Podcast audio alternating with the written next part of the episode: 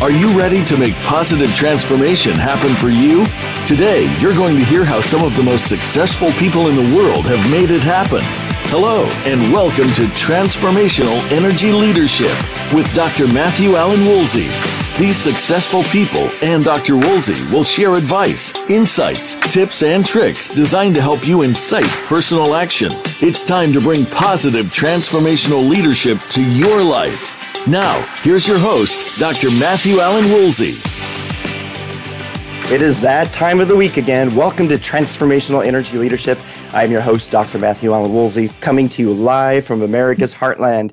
Now, I want to remind you during the commercial breaks, go to my website. It's transformationalenergyleadership.com, where you can learn more about me and my business offerings. And of course, if you want to contact me, you can email me at mwoolsey at transformationalenergyleadership.com. I'm also on Facebook, I'm on LinkedIn, and you can go to voiceamerica.com and find me under the Empowerment channel. Now, today we are talking about leading with mindfulness. And joining me is Karina Chase. Now, Karina designs and delivers customized courses to facilitate organizational change and learning and to help senior and developing leaders maximize their ability to influence and inspire not only their colleagues, but their clients. Karina is the founder and president of Chase Performance Strategies. She's also a certified coach through the International Coach Federation and has extensive training in theater and psychology. Welcome to the show, Karina. Hi, Matt. It's good to be here. Thank you. Great to have you as well. And and also I want to encourage the listening audience. This is a live show today, so please call in and be part of this conversation. Now, Karina, to get things started, help us understand why you are compelled by this concept of mindfulness because we're hearing it a lot lately. And tell us a little bit about you. So, yeah, mindfulness is definitely out there. Um, and I think that my interest in it, um, which is growing and growing every day, um, really it really stems directly from the work that I do, you know, that we do, which is that you know whether I'm in a space, a learning space with a group of people, you know, usually around 25 people, um, or working one on one with my individual clients, um, I'm in an environment where I'm trying to um, facilitate an opportunity for people to really expand um, their potential, right? Expand the way in which they can do things and the way in which they view things, um, to give them new tools and frameworks um, to to use and to think about um, in order to be more effective and more efficient in their environments. And when you're trying to help people um, recognize new possibilities for themselves and um, embrace new ways of thinking and being and doing so that they can be more effective, um, one of the things that you uh, hope that, and, and invite them to look at is, is how, how are they currently looking at things? What is the way in which they currently operate? And that has so much to do with the stories that they're telling themselves all day, every day. Um, the stories they're telling themselves about themselves, the stories they're telling themselves about their colleagues and this situation and that situation and their workplace and their boss. And, um, you know, in coaching in particular, I, um, I, I try to use that, that idea of of narrative, of our own narratives, and how much that shapes the way in which we view the world and the way in which we operate. Um, in fact, I, when I got my coaching certification at, at Columbia, I wrote my thesis on this idea of narrative coaching, which is making somebody aware um, that the that, that the story they're telling themselves is one version of of the reality that they're operating with and, and inviting them to look at is, is that story helping you? Is that story holding you back? Um, are there other ways that you can tell it or relate to it that will open up more possibility for you? Um, and to, so to me, mindfulness is about creating a really deliberate space where you can look at that story, look at those stories that are shaping your experience of the world. You know, because in mindfulness, practices, what you're doing is becoming more aware of your thoughts. And those thoughts that are with you all day, every day, are the seeds of those stories and those narratives that you're crafting. So it's really, it's really, let's look at that space. You know, what, what can you do in that space and, and how powerful it can be? Uh, yes, and when I when I'm working with my clients, the question that brings forth that narrative and really causes them to think, I'll, I'll ask them, okay, what's what's true and what's the truth and really finding out having them discern between the two. So your comments about story is really powerful. You know, with mindfulness itself, we, are hearing this phrase a lot. You can do a Google Google search. You can look at leadership periodicals. You're finding it; it's everywhere. And I think there's some confusion about what it is. Some people will relate it to it's meditation. It's all about being reflective, while others think it's about listening and being in the moment. So I'm really eager for you to help give us even more clarity about what it is and also why it's imperative for leaders really to incorporate it into their daily routine as a beneficial tool for them. So, what made you dig further into and writing about mindfulness?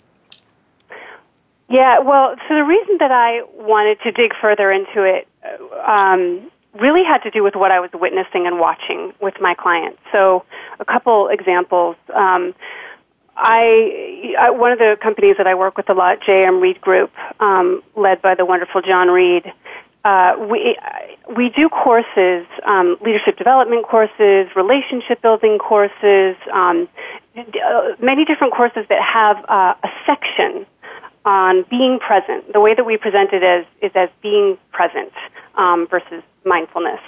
And in that being present section, we really acknowledge how how many people are struggling to be present in this world today. Right, the world is feels chaotic, that the pace of everything is increasing. Things are um, less certain and, and more sort of um, ambiguous, right? There's the, what's right is feels less and less clear. Um, we're constantly bombarded with stimulus. We've got our computer and we've got our phone. Um, we've got th- things coming at us all the time in such a way that it's really hard to feel centered and in control. Um, what we should be doing is less clear to people. Um, what where our priorities should be uh, feels less clear to people, and so we kind of acknowledge this this feeling of of, of, of what that's like, um, how we're expected to multitask. That's almost a thing. People ask about multitasking in interviews. Can you multitask? But of course, what we know is that nobody can multitask. Right? Your brain is not designed to multitask. Um, so what you're actually doing is going back and forth um, between doing things, which which feels stressful.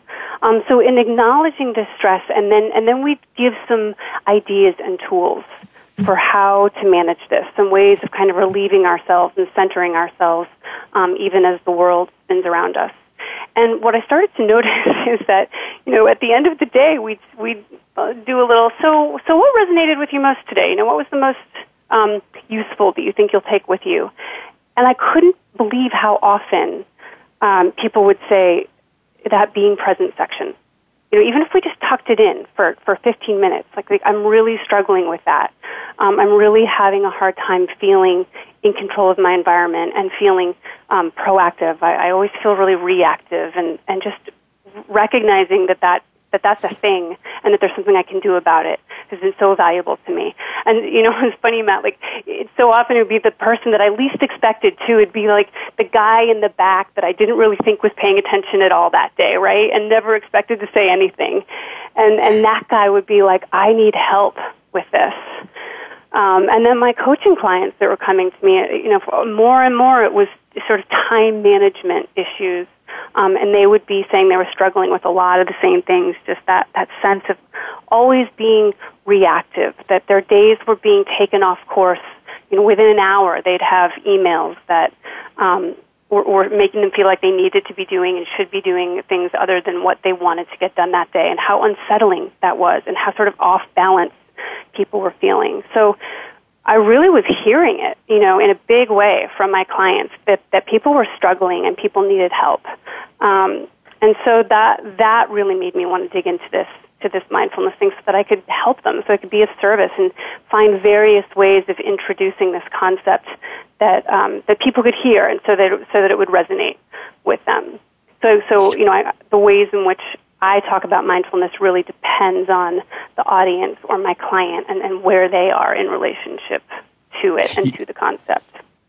So you're customizing your language and your approach. As you were talking about all of that, I'm thinking, what are you talking about, Karina? I can do many things. So, uh, not really, not really. What drives me we, crazy. Is, we have become very good at it, right? Of going back and forth between things, but it, it's at a cost. It costs us something. It really does start to add up over the course of the day It sure does. And the thoroughness and the the accuracy of what we're doing is really compromised. And we're seeing that all the time in periodicals. You look up uh, on you know sources news sources or whatever there's everywhere you can tell that they're micro or they're multitasking they're Let's multitasking this, absolutely the, and of course we know what that feels like on a on a human level you know, when when you are with somebody and they are thinking about other things or checking their phone or glancing over at their computer it's really um, it's really destructive, you know, to the quality of a relationship, uh, especially one with, that you're that you're trying to build.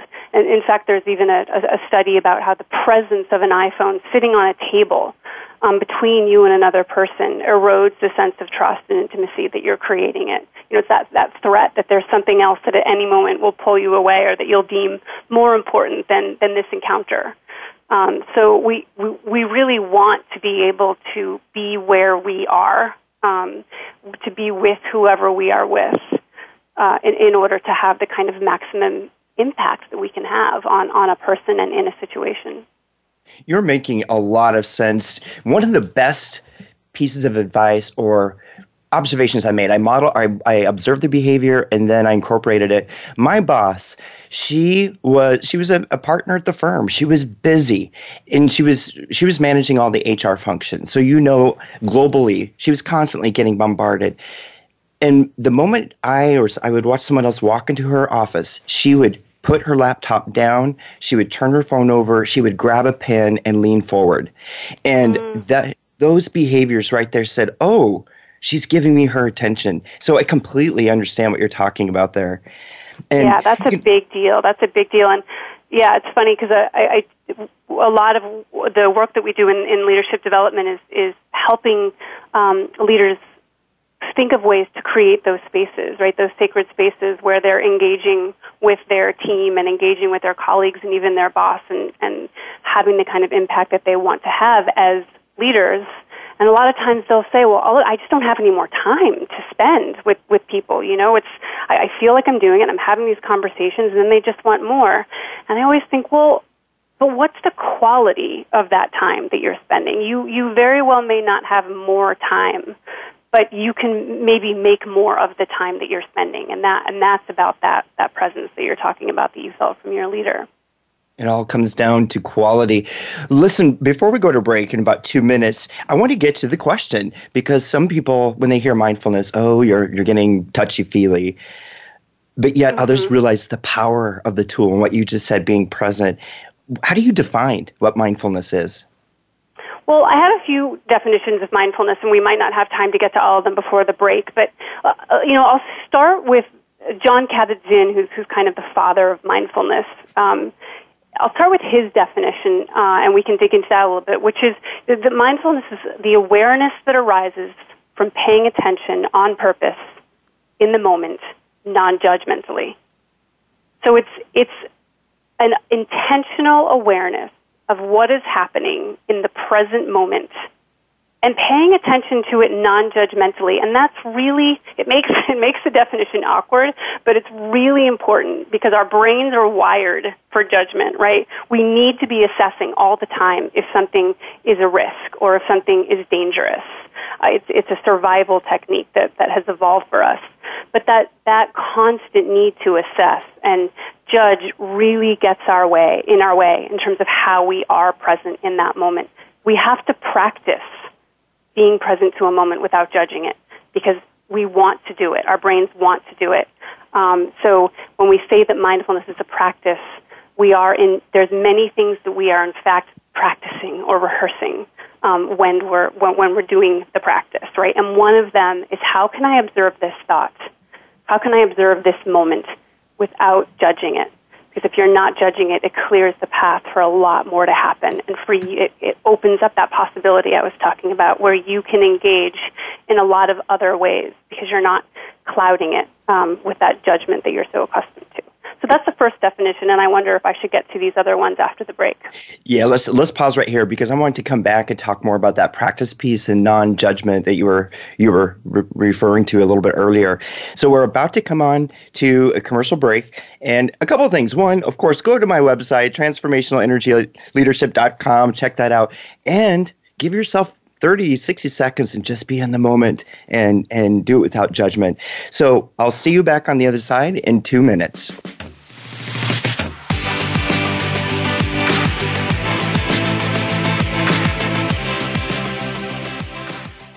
Become our friend on Facebook. Post your thoughts about our shows and network on our timeline. Visit facebook.com forward slash voice America. Being Here with Ariel and Shya Kane is an ordinary person's guide to modern day enlightenment. This show is an exciting exploration that opens the door to living in the moment. Don't miss Being Here. Tune in every Wednesday at 9 a.m. Pacific Time, 12 p.m. Eastern Time with award winning authors Ariel and Shya Kane, right here on the Empowerment Channel. Are you satisfied with your life? Do you know that more should be possible? Listen for the Access Consciousness radio show with the creators of Access, Gary Douglas and Dr. Dain Heer. Our program offers pragmatic tools to change things in your life that you haven't been able to change until now. What if all of life could come to you with ease, joy, and glory? Tune in to Access Consciousness Thursdays at 2 p.m. Pacific Time, 5 p.m. Eastern Time on Voice America Empowerment. Success starts here. VoiceAmericaEmpowerment.com. It's your world.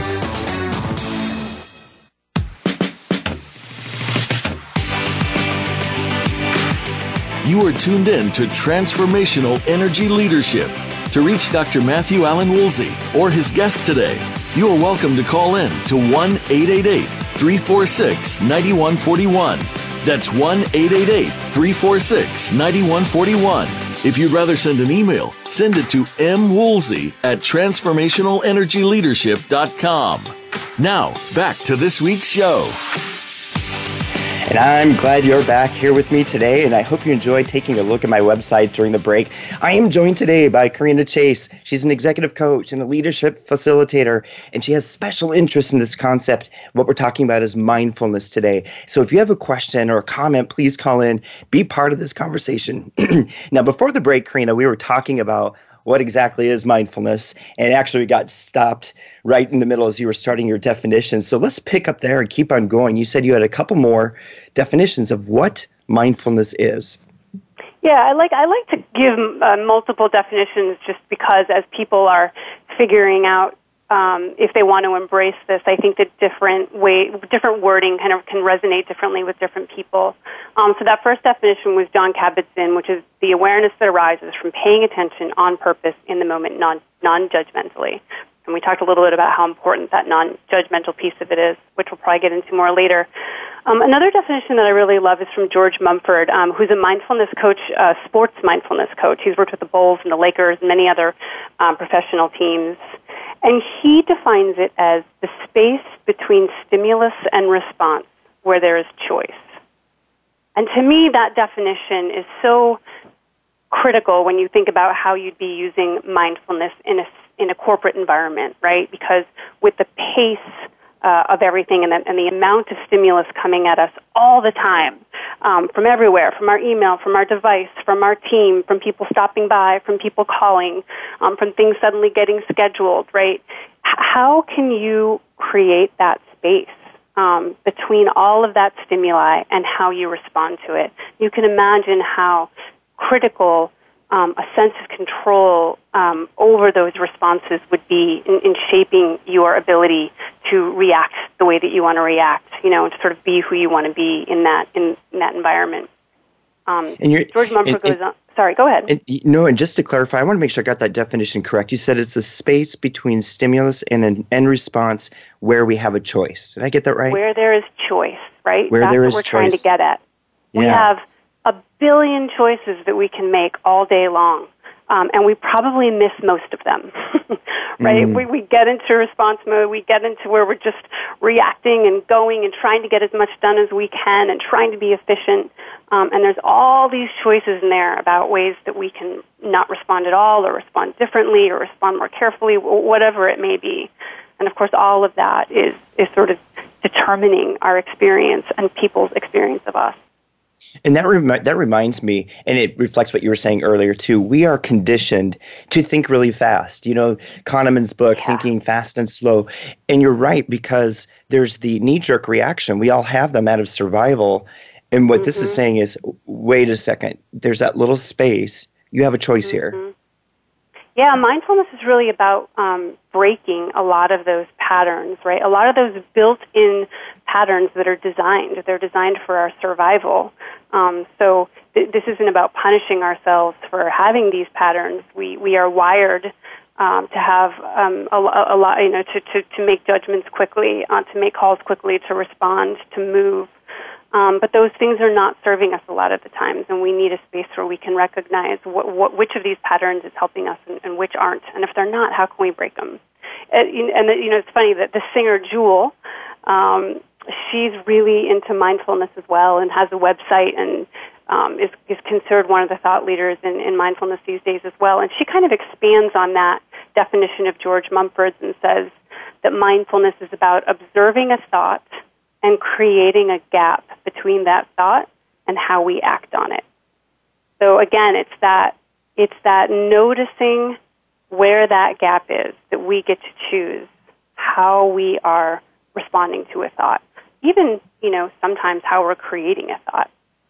Um, so there's so there's something very active here, even though we think of mindfulness as kind of sitting quietly and breathing and nothing's happening. There's actually a ton happening, um, and we're conditioning ourselves to be in the world in a, in a certain way. To go with the quickest. I really last- like what you just said. Yeah, Mm. noticing and- creating that gap. That makes Mm. Tremendous sense. Are we ready for a caller or do you have do you want to do one more definition first? Let me do one more definition, and the reason I want to do one more is because this one comes from somebody who has been looking at mindfulness for a long time, but from a little bit of a different perspective, and that's Ellen Langer. And Ellen Langer, she's a social psychologist who's been looking at mindfulness really since like the early 70s. Um, but she looks at it a little bit differently than these other thought leaders. Her mindfulness doesn't even really incorporate meditation. Um, really, really what her studies started out as is trying to help people not be mindless, right? To do things less mindlessly, um, which turned into more work on mindfulness. But her definition is the simple act of actively noticing new things. Right? And her, her idea is that if you go into any environment and challenge yourself to always be noticing new things, then you will be there. You will be alert to what's happening in that moment just through the act of noticing something new. Right? And you can do that with your partner that you've lived with for 30 years. You can decide that you're going to notice five new things that night, and will bring a new kind of alertness to that environment. So I just wanted to add that to um, to the mix, right? That there's that there's some real simplicity even to this. Not that it's simple, but but that there are some simple things you can do um, that that aren't even related to, to meditation. Okay, I don't know if this relates, but you can correct me if I'm wrong, Karina. Yesterday, I was driving home from the gym and I was thinking about our show today, and I thought, you know what? I'm going to pay attention to my the route that I often take, and I noticed different stuff in the neighborhood. And you know, I don't know if that relates. Yeah. That's I- I thought- exactly it. It's funny because it's such, a good example. I think driving is, is that's such a familiar space in which we'll often be saying to ourselves, "How did I get here? I don't even remember how I got from the grocery store back home again." Um, but but you think about how many times throughout the day you are operating in that mode. Um, and the more as she and Ellen Langer talks about this, that the more familiar things become, the harder it is to be mindful. Right, the more we settle into these patterns and ways of doing and being, um, which is closing off possibility and potential for us. Right. Okay, let's take a call. We've got a caller, Sherry, who is in Los Angeles. Sherry, are you there? Yes, good morning. Can you hear me, Matt and Karina? Yeah. Good morning. Yes, loud and Good clear. How are you? I'm I'm good, thank you. Thank you for um, talking about this topic, Karina. I have a question. Um, I, earlier, you were talking about um, helping clients to change their negative narratives, their stories. Um, And my question is, how do you help them do that, especially when they're in the moment? Um, in other words, uh, you know, um, emails are are frantic and their work life is frantic, how do you get them to stop and change their narrative so that they might make a better decision when they're so busy? So um, there's a you know so again this this idea of mindfulness it's actually a great question Sherry because it can kind of lead us into what are we actually doing when we're doing a mindfulness study and or sorry a mindfulness practice and how does that practice translate into what you're talking about which is actually being able to intervene um, on our own behalf when we're just reacting in, in negative ways so a very you know, if you look at kind of a mindfulness practice that that is meditation, that kind of the simplest way to think about it is that we are, you know, we talk about taking taking your seat, and it doesn't have to be cross-legged on a pillow with incense. It can just be sit down on your office chair, or your wherever you're comfortable, right? And starting to notice your breath. Uh, some people do that by counting. Um, I think the simplest thing to do is just really be aware of your breath the intake of your breath moving through your body, right? And then the breath is going out again. And the reason that we focus on our breath in a mindfulness practice is because it's something that's happening right now. It's always something that's happening in this moment, in the present. So it's a really easy thing to focus on. And what we're doing is challenging ourselves to keep our focus on our breath and not get distracted by our thoughts. Uh, and of course, this never happens we're ne- you're never not going to be distracted by your thoughts. Um, that's what your brain is designed to do. To do. It's, it's, it's going to think.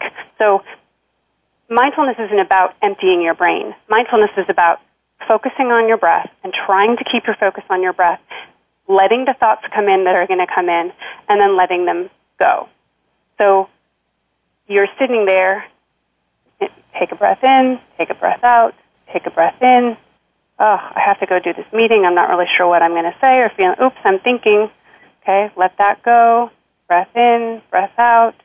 Starting to get hungry. I wonder what I'm going to have for lunch. Oops, I'm thinking. Let that go.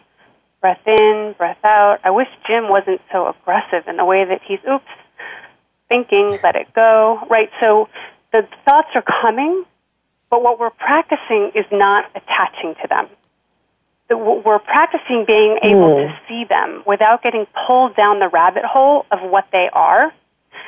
And like, so that's what I mean by we're, we're actually practicing something, right? And those thoughts are coming in and we have to let it go. And the same thought's going to come in and we're going to let it go again. And, and it'll, it won't even be that simple, right? It could, you know, in, in that example, I said, oh, I wish Jim wasn't being so aggressive. You might you might go way down that rabbit hole before you even realize you're thinking, I wish he wasn't so aggressive. He's really impacting the way that I'm able to influence so and so. And if he would only do this differently, then, oh, I'm thinking, right? And then you let it go. So the idea is that you, you create the space for yourself where you're practicing not attaching to these thoughts, noticing, noticing that you're thinking them. And then out of that, when you, when you transfer that into the real world, it becomes that you can notice you're having a defensive reaction to an email, right? Or you can notice that somebody's driving you nuts without attaching to it, without spinning down that narrative that you're going to create. Um, and and, and mm. create that moment of choice that we're talking about. It's that moment of choice where you get to decide, you know what, I'm not going to respond to this email at all, or I'm going to wait and do this in an hour. Um, where you're just starting to notice what these thoughts are and how quickly they take you over. And another thing mm. you'll start to discover in a mindful practice is that the more emotion you have attached to a thought, the harder it's going to be to let it go. Those thoughts are going to keep coming and coming and coming, right? Because there's a really strong emotion attached to it. And, and of course, the ones with strong emotions are the ones that take us the furthest down the rabbit hole, right? So again, we're practicing. Uh, and it's really hard. I mean, this is, it's, it's like practicing an instrument for the first time. Um, and you're and you know you're going to get better at playing the flute a lot faster than you're going to get at good at this. Um, but that being said, and I, you know I'll talk about some research later. Uh, you'll I think you'll know you know you you can tell your like they'll your clients will notice a change quickly if they do it if they have a discipline if they're committed to it if they if they buy in and do it you really will start to be able to watch your thoughts differently um, this is a very long answer to your question, Sherry. Um, but that's, no, that's, that's, that's great. that's very helpful. Thank you. You're welcome. Great, yes, great question, Sherry. Thanks a lot for calling in, and and we are about to go on to a commercial break. I want to ask you just a quick question before we do, Karina. I was thinking as you were talking about breathing, breathe in and just focus on the breath itself, coming, entering your body and, and exiting. Do you do you also recommend holding your breath for a certain amount of time? That is something that, that people do um, in order to, I think it helps them with the discipline of watching their breath if they're doing something more active like that. Um, it can help them stay focused because they're holding and then releasing. Um, so if that helps you stay with your breath, then you can do that. Um, the practice that I do uh, is really about just breathing naturally, that you're just watching your natural breath and not having to manipulate it um, in order to, to follow it, right? That you're really just following what's actually happening with your breath. Um, mm-hmm. But there are many, it's a great question because there are many little ways that you can modify that that help you, especially initially, that help you stay with your breath. You know, whether it's the counting um, or the holding it or really, or noticing the little gaps between your breaths, right? There's a natural sort of two second gap between when we breathe.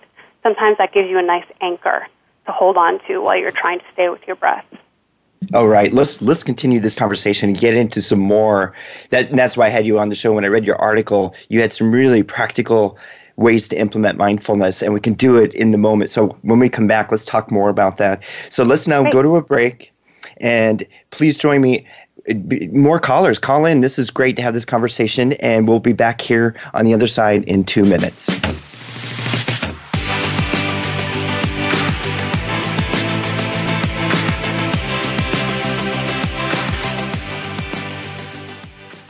Think you've seen everything there is to see in online television? Let us surprise you. Visit VoiceAmerica.tv today for sports, health, business, and more on demand 24 7.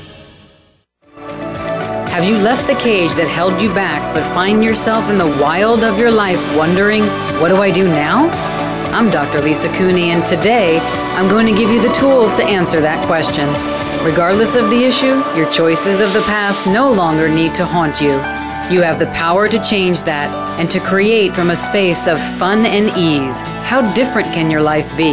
Find out. Listen every Tuesday at 10 a.m. Pacific, noon Central, 1 p.m. Eastern Standard Time on the Voice America Empowerment Channel. Who are you, really? Are you the person you want to be, or are you the person that others want you to be? Think about that. We don't always recognize our gifts and potential because we stick to old methods of being and do what others in our lives tell us. It's time to break through. Listen for Rediscovering the Magic of Being with Marja. Each program connects you back to whom you were meant to be every Tuesday at 7 a.m. Pacific Time and 10 a.m. Eastern Time on the Voice America Empowerment Channel. Tune in. Change your world. Change your life. VoiceAmericaEmpowerment.com.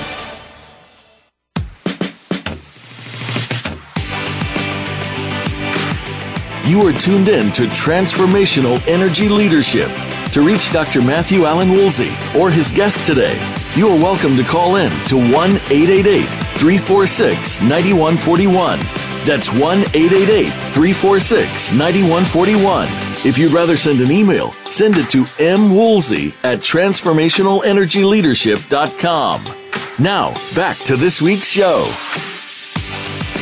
And we are back today. We are talking about mindfulness, and I'm joined by Corena Chase. She's an executive coach and leadership facilitator with this special interest in mindfulness. If you have a question or a comment, feel free to call in. This is a live show today.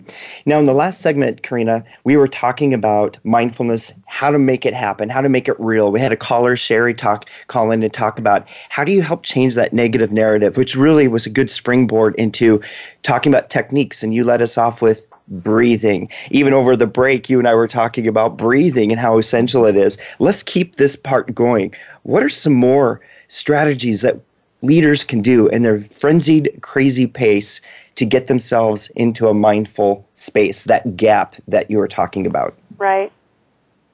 So I guess I mean if if we kind of take it on a, on a range, right? The the this one of the simpler things you can do is that thing that Ellen Langer talks about, right? You can start challenging yourself to notice actively notice new things.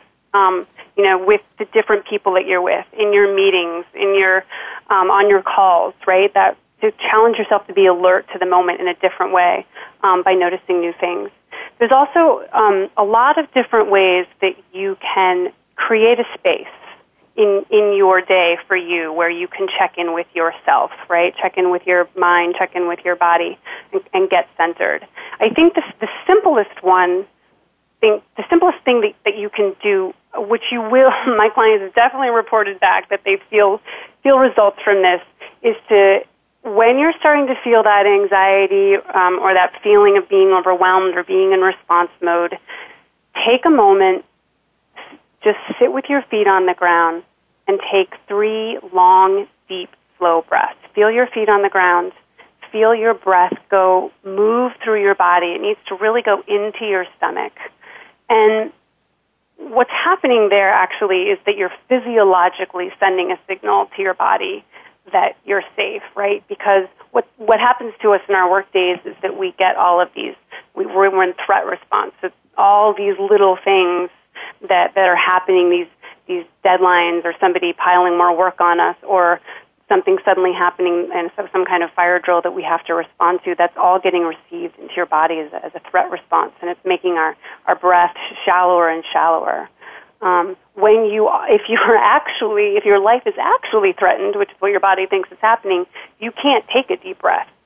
Um, so when you sit and make yourself breathe deeply, you are reminding your brain that you're safe, that this is in fact not a life or death situation, and that you're okay. And you will feel your system settle down with those long, slow breaths. And then you'll just be responding from a slightly more um, controlled space. It gives you a access. lot of things. Sorry, go ahead, Matt. Well, I was going to say, we are, there's a phrase that our colleague says to us, and it's so real. We are emotional beings who just happen to think. And so many Right. times people think, well, we're logical, we think, we're we're thinkers, and then we feel. And that's not the truth at all. And what you're just saying is we're constantly bombarded with with the stimulus and our natural we the emotions hit, and I'm going to protect myself. And that's when our body starts doing things and we think irrationally. And what you're just saying now is it frees up that that what, what was it that Jewel called it to creating this gap to give you time Yeah. to access your logic. Am I getting yeah, that right? And, and you you have to be calm. You know, if you're if you're going to see that gap or create that gap where you get to make a choice, um, it, that that can only happen from a place of calm. So finding a way to get your brain and body in into that space where where you're calm and centered enough um, to see those choices before you and, and make them the way that you want to um, which is kind of what Sherry was asking, right? How, do, how, how can we help people create that gap, especially when there's a lot of negative energy? So first and foremost, you've got to make sure your body uh, is aware that you're not actually threatened because we, we are in kind of threat response mode through a lot of our days. And that inhibits hmm. our ability to think clearly and, and act and behave the way that we want to. So we've got this this creating space, breathing. We've got our feet on the floor. What other tips or, or recommendations do you have? So some other simple things you can do, you know, are go for a walk um, and and leave your phone behind. right? We got to get away from our phones. That's one thing. The, the the phones are a sort of threat response, right? We're we're checking those those things um, an average of 85 times a day. So That's 85 times a day that you are being pulled from one thing to another. Um, that you are uh, automatically sending yourself into a multitasking mode just by just by checking your phone. So if you can create some boundaries around that and separate yourself from your phone, you're already doing yourself a favor because you're um, helping yourself single task on something by not having that extra um, that extra sort of thing over there to, to respond to. But you know. Uh, To pull yourself away and walk around the floor, walk down to Starbucks, walk around the block, whatever it is, depending on your office space, but leave your phone behind and challenge yourself to just focus on the movement. You know, focus on your feet walking beneath you and what your legs feel like. Because the idea is you're getting out of your brain. You're trying to give your brain um, a chance to just be because it's been going, going, going. So, so check in with your body. You know, go for a walk. Check into your physical self um, to give your your brain a rest. And then it's like you know, it's like what happens. Even this is sort of an abbreviated version of going for a workout. Um, you know, and, and you know how much how much gets freed up in us. You know, if we're thinking, thinking, thinking, and we're kind of overwhelmed, and then we go work out, and we suddenly feel better. Well, this is a kind of an abbreviated version of, of doing that and, and, and checking in physically and just getting our, our, our blood moving. Um, so these are kind of smaller things that we can do. Um, but the, you know, as we talked about a little bit before, the the real benefits, you know, and, and what the research is showing us, the real benefits do start to show up um, with a little bit of a meditation practice, right? With really the discipline uh, of pulling ourselves out of whatever we're doing, or you know, doesn't you don't have to do it at work. You can do it in the morning. You can do it in the evening, but spending that practice time of learning to disconnect um, to not attach to your thoughts, to let them be there, to observe them, and not attach them. Um, the, the research shows that you'll start to see uh, effects in the brain um, at eight minutes a day. So if you are meditating for eight minutes a day, you should start to feel some sort of tangible results um, in your ability to create that gap, in your ability to not attach so quickly to your thoughts. Mm, the recommendation for most beginners is 8 to 20 minutes a day. 20 minutes is a lot. You know, it is a lot. um, so probably 8 to 10 is a good place to start. Um, and it really is as simple as noticing your breathing. Um, in and out, in and out. There's the thought. I'm observing it. I'm letting it go. Knowing that it's going to be really challenging. Um, there's some apps that can that can support you and guide you through initially trying to meditate, there's a wonderful app called Headspace um, with a lot of guided meditations. He'll, they'll guide you any, from anywhere from two to two minutes to, to hours per day. Um, another wonderful app that I use is called Calm. Um, and again, you can do guided meditation. You can just set a timer uh, so that you can decide how many minutes you feel like you have for it that day, and, and it will track how much you're meditating. So if you're somebody that likes to track your progress with anything, it's really good. It'll congratulate you every day for doing it. It'll tell you how many days you've done it in a row. It'll give you your accumulated minutes of meditating, um, which is kind of nice as well.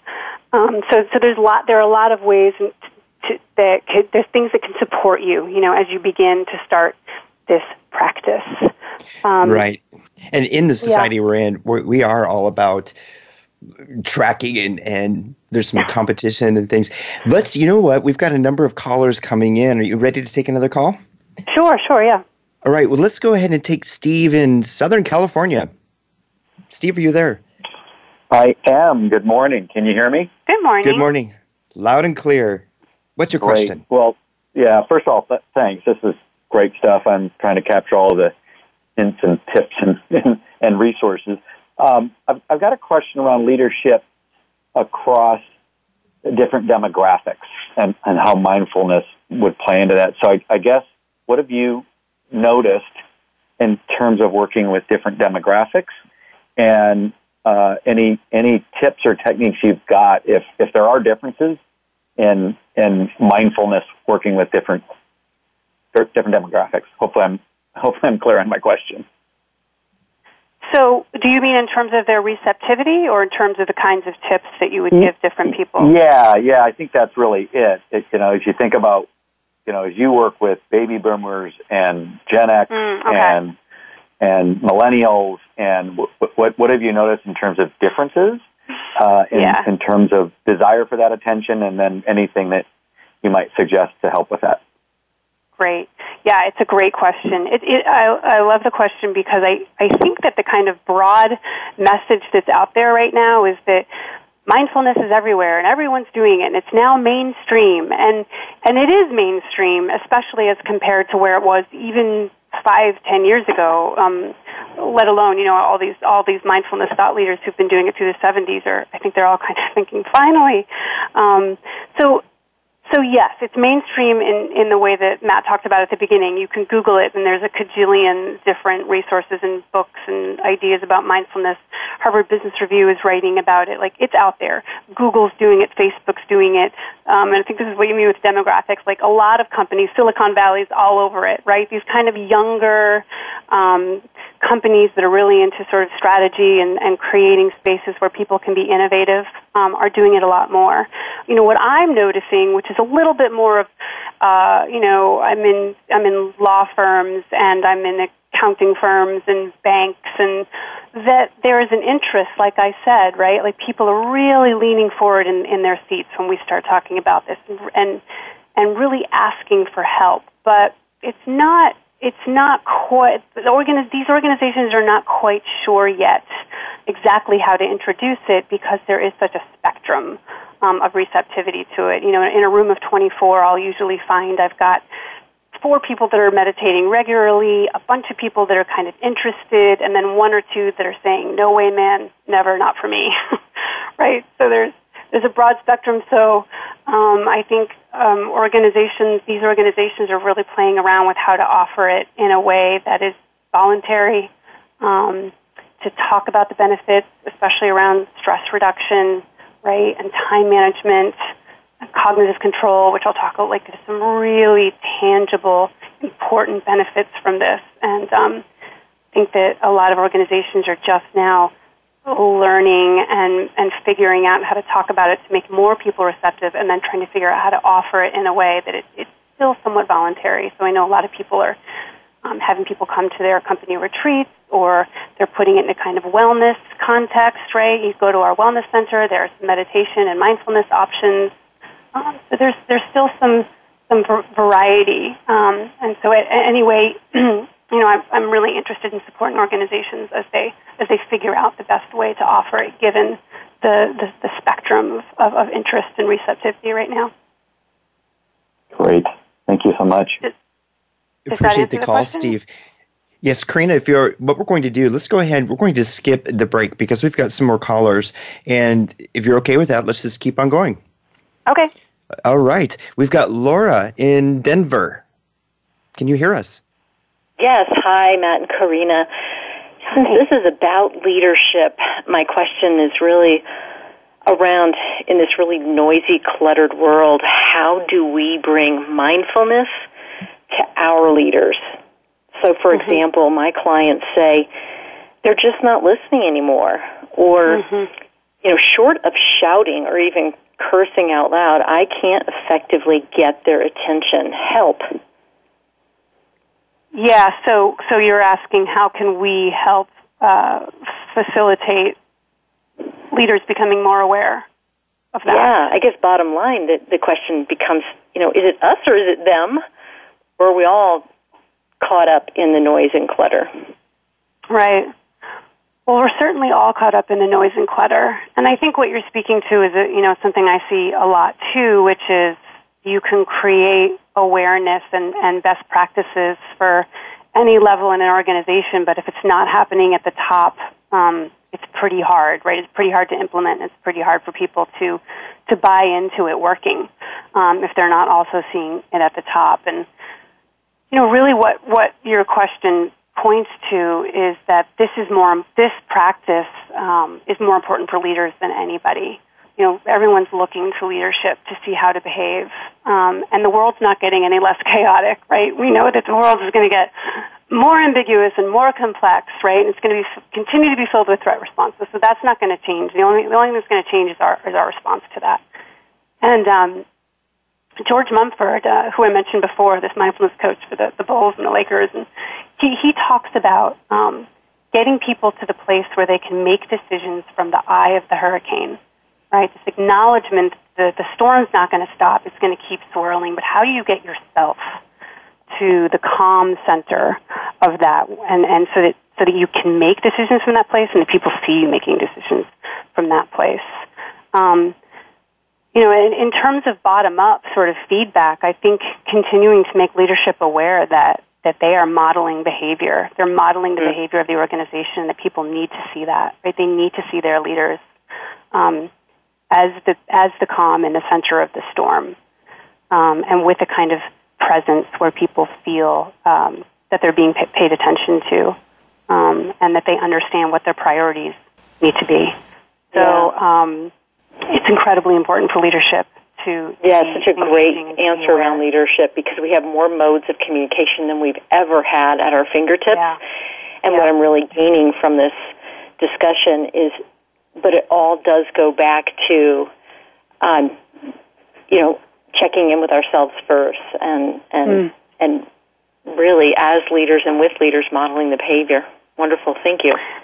Yeah, it's exactly right. It's a great summary. You know, it really is about that we can't be with other people in the way in which we want to be with them if we're not first checking in with ourselves.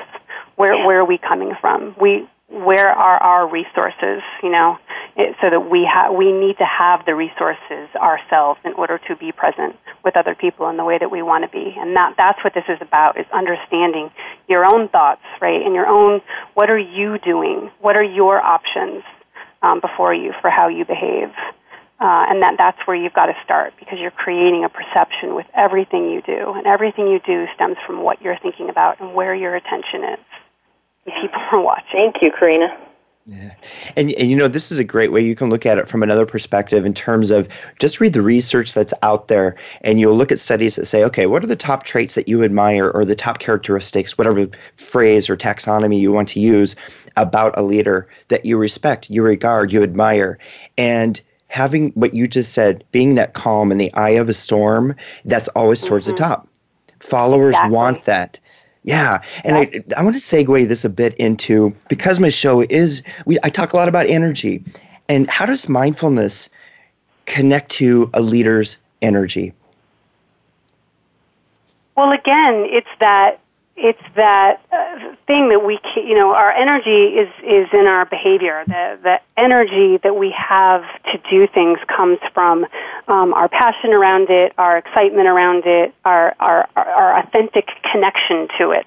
Right. So you have to be constantly checking in to where all that is, right, in order to be able to connect to it. Um, where are my thoughts? Where is my focus? What am I paying attention to, right? Those are the things that you're learning through this practice, right? Are those the things I want to be focused on? Is that where I want my attention to be?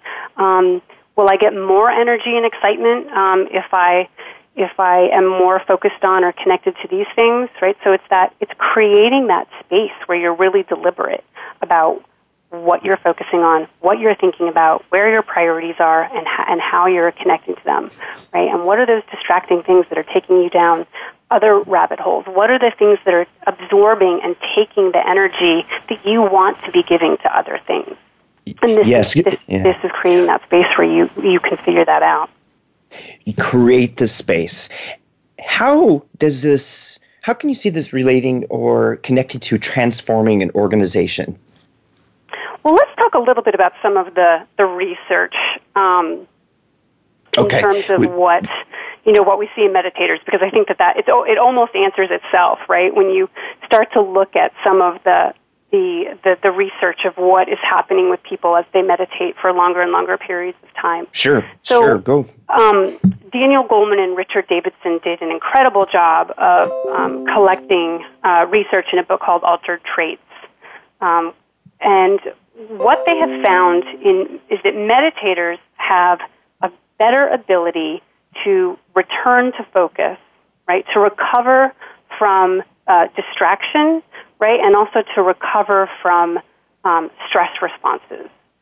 So they experience less anxiety, um, and because they're able, they're able to more quickly pull themselves out of the of the distractions that are causing anxiety and return to their to their focus, right?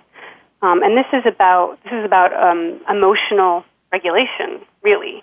Um, in more seasoned meditators, they actually um, are seeing that in their brains there's a stronger connection between their prefrontal cortex, which is where we manage our emotions, and their amygdala, right, which is where we perceive our emotions. And you hear this term called the the amygdala hijack, right, which is basically when somebody has something happen um, that kind of hijacks their their thinking, right, or their their manage their ability to manage what they're receiving, and they just react or respond, right. So seasoned meditators have a stronger connection between the part of their brain that manages emotions and the part of their brain that receives emotions. So this is really about um, cognitive control. Right? Cognitive control is our is that ability to manage our emotions and to manage it, um, what we're receiving.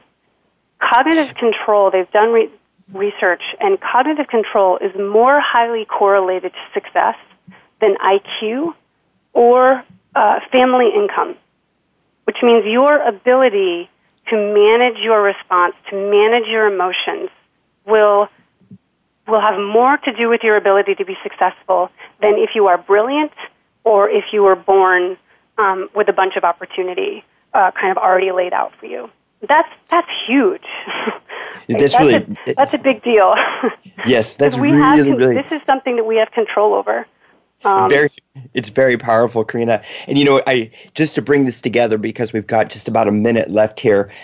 I'm taking from what you're saying here with the research, the Altered Traits, being able to recover and return from stress, to have that stronger cognitive control that you're talking about. Just imagine if the entire leadership team of an organization dedicated their time to having that cognitive control. Just imagine the transformative power yeah. there. And we're not talking about a ton of time, right?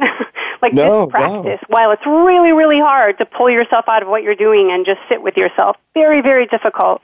The the repercussions are vast, right? It can have an ma- incredible impact on an organization if that's what your leadership team is, is, is able to get better at, and that's that's the behavior that you're modeling. You have a whole company that's looking at leaders who are operating from that eye of the storm. Yes. Thank you so much for all. I feel like we could go another hour or two hours me talking too. about you did a good job been, reining me in. well, this has been terrific, Corena. Thank you so much. You know, before we go, what's the best way if they if our listeners want to contact you? How can they do that? My email is my name, C O R E N A dot chase at gmail dot com.